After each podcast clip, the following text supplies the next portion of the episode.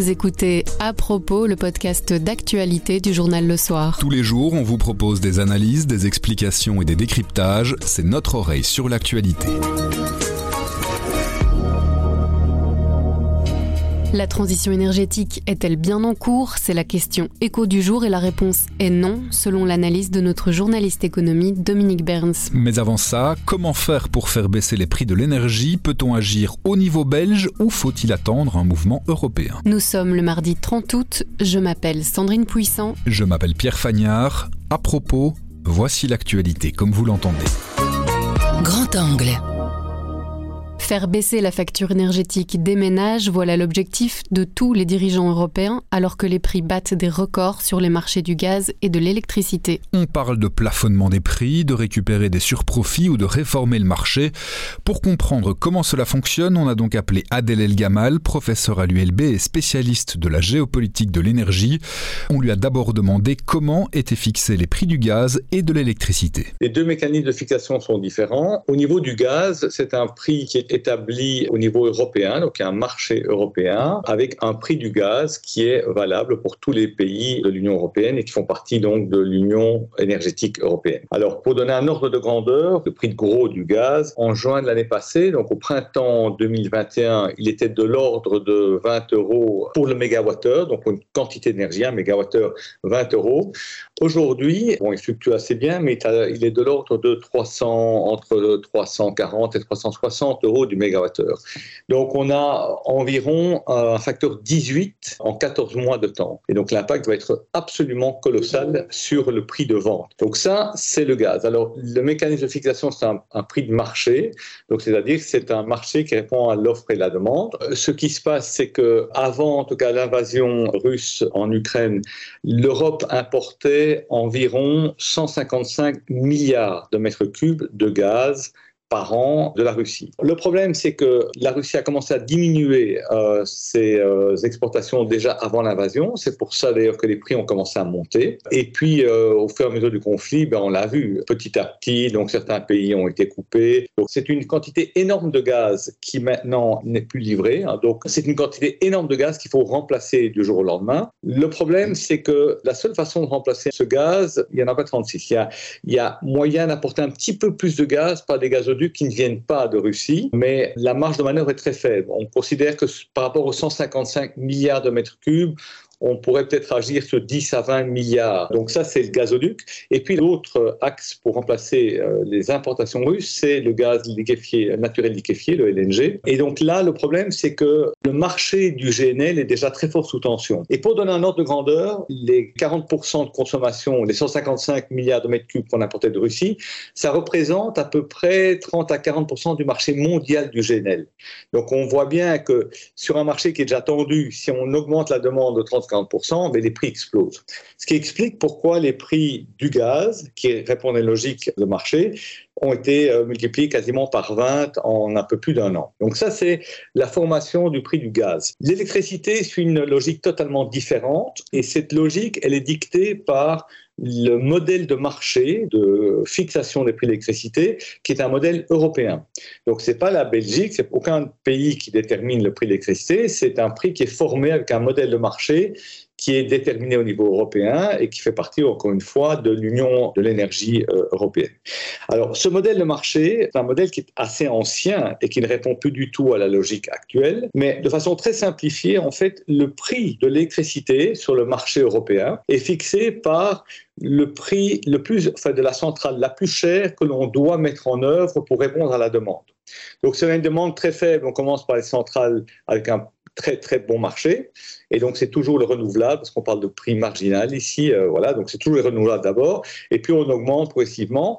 Et lorsqu'on est dans des périodes de demande forte, ce qui va être le cas en hiver, immanquablement on est obligé d'arriver dans les centrales au gaz, et c'est donc le prix marginal des centrales au gaz qui détermine le prix de toute l'électricité sur le marché européen. C'est ce qui explique la liaison quasiment directe entre le prix du gaz et le prix de l'électricité. C'est très artificiel parce que évidemment tous les producteurs qui ne produisent avec d'autres ressources que le gaz, en particulier les renouvelables, mais aussi le charbon ou le nucléaire, ils bénéficient en fait d'un prix de marché qui est extrêmement élevé, alors que leurs coûts de production, eux, sont toujours les mêmes qu'avant. Et justement, depuis quelques semaines, on voit en Belgique chaque parti politique y aller euh, de sa proposition avec une possibilité de mesure pour euh, soulager un petit peu les factures énergétiques, soulager le portefeuille des Belges.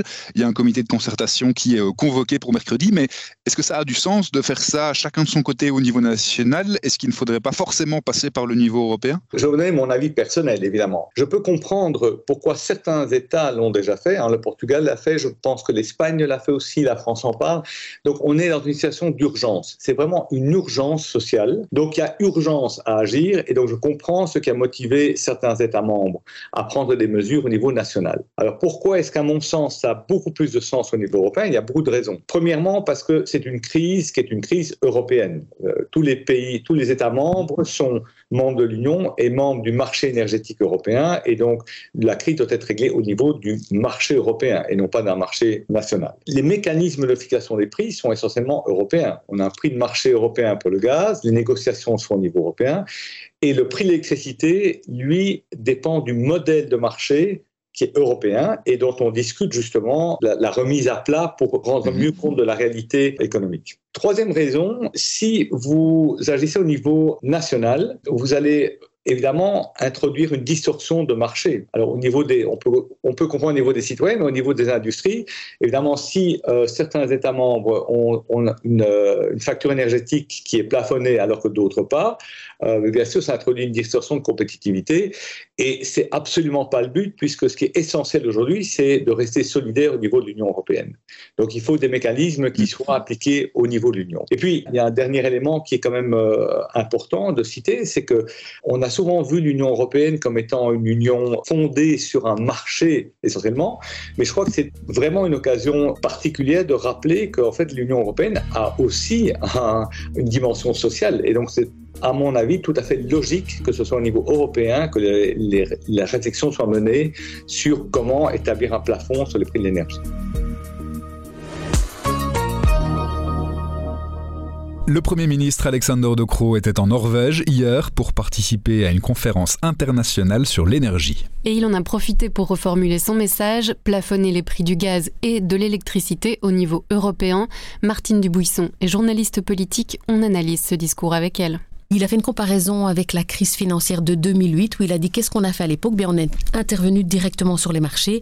Il faut faire la même chose en prenant le contrôle sur le marché et en fixant un prix maximum pour que nous, en tant qu'Europe, on dise le prix qu'on est d'accord de mettre sur les marchés de gros, donc à la fois pour le gaz et pour l'électricité. Le Premier ministre s'est aussi exprimé sur la taxation des surprofits que les entreprises euh, qui vendent de l'énergie génèrent pendant cette crise. Exactement. Donc à côté de son message qu'il a voulu répéter et qu'il répète depuis des mois, il faut un plafonnement des prix du gaz et de l'électricité au niveau européen. Le Premier ministre est rentré finalement dans le débat de la rentrée euh, chez nous, à savoir la taxation des surprofits des entreprises du secteur de l'énergie. Et il s'est malgré tout positionné assez clairement en faveur de cette taxation. Non pas pour en faire une taxation pour toujours, mais pour taxer les bénéfices actuels, les surprofits actuels et totalement exceptionnels des entreprises du secteur de l'énergie. Il a dit qu'il fallait un cadre européen pour cela, pour que chaque pays puisse récupérer ses surprofits exceptionnels. Non pas, a-t-il précisé, pour que le gouvernement soit plus riche, mais pour qu'on puisse aider les familles et les entreprises. Comment est-ce qu'on peut interpréter cette prise de position du Premier ministre dans le cadre du débat belge qui a lieu actuellement? Donc on sait que la demande a été vraiment exprimée très fortement par les partis de gauche. Il faut taxer ces surprofits parce que c'est une question de justice sociale, d'équité finalement. Et donc on peut interpréter ce discours du Premier ministre en Norvège dans lequel il a mis vraiment toutes les formes européennes possibles. Il parle d'un cadre européen malgré tout comme une prise de position en faveur de cette taxation des surprofits actuelle par les entreprises du secteur énergétique, tout en faisant comprendre aussi qu'à partir du moment où on plafonnera les prix, ce ne sera peut-être pas nécessaire très longtemps, mais les surprofits déjà actuels, bien oui, une partie doit revenir dans les caisses de l'État, encore une fois, pas pour rendre le gouvernement plus riche, mais pour aider les familles et les entreprises. C'est en tout cas sa position en tant que, rappelons-le, libéral flamand. Comme il l'a dit en Norvège aussi, c'est pas dans sa nature d'être nécessairement pour la taxation, bien entendu, mais en l'occurrence, c'est une question de justice sociale. Il faut abandonner le charbon, le pétrole et le gaz pour le remplacer par d'autres sources d'énergie. Des énergies renouvelables pour faire face au dérèglement climatique, mais cette transition énergétique est-elle vraiment en cours? Dominique Burns est notre spécialiste économie. Pour cette question éco, il nous explique pourquoi la transition énergétique n'a pas vraiment encore commencé. Alors il y a eu le siècle du charbon, puis le siècle du pétrole, notre siècle aujourd'hui serait celui des énergies renouvelables. Il faut remplacer le charbon, le pétrole et le gaz. C'est ça qu'on appelle la transition énergétique. L'objectif, c'est clair, c'est de remplacer les énergies fossiles par des énergies renouvelables, non fossiles, pour lutter contre le dérèglement climatique. La question historique est de savoir si, comme on nous le dit, le monde aurait connu depuis 1800, depuis la révolution industrielle, plusieurs transitions énergétiques, du bois au charbon, puis du charbon au pétrole, du pétrole au gaz, et puis aux énergies renouvelables aujourd'hui. Je vous entends parler au conditionnel, pourquoi? Le monde aurait connu depuis la révolution industrielle plusieurs transitions énergétiques. En première analyse, cela peut paraître correct. En effet, au 19e, c'est le, bois, la biomasse traditionnelle qui est la principale source d'énergie. Vient ensuite le développement du charbon qui va prendre une place de plus en plus grande au 19e et encore au 20e. Ensuite, le pétrole va prendre la succession, puis le gaz. Et puis aujourd'hui, les énergies renouvelables, l'éolien, le solaire, le géothermique. La réalité, c'est que chaque nouvelle source d'énergie s'est ajoutée à la précédente et que le monde a utilisé d'année en année ou de décennie en décennie toujours plus d'énergie au niveau global. Si je vous suis bien, c'est comme si on avait un gros gâteau à étage. Il y a d'abord la couche bois et biomasse traditionnelle, et puis on ajoute la couche charbon, on ajoute encore la couche de pétrole, puis celle du gaz, celle du nucléaire, et alors aujourd'hui, la cerise sur le gâteau, c'est les énergies renouvelables. Les couches restent là, et le gâteau euh, devient toujours de plus en plus gros. Oui, même les couches elles-mêmes grossissent.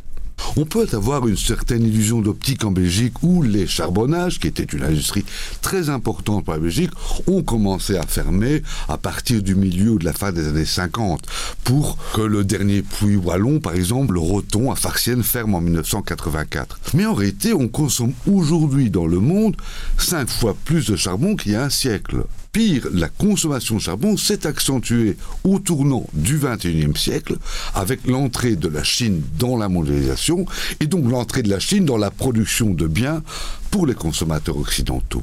On utilise plus de pétrole aussi? On utilise plus de pétrole aujourd'hui qu'à l'orée des années 70 avant les deux chocs pétroliers. On utilise aussi aujourd'hui plus de gaz que jamais. Comment donc a-t-on pu être euh, victime de cette illusion d'optique, de ce mythe de la transition énergétique? Parce qu'on s'est prioritairement intéressé à la composition du mix énergétique.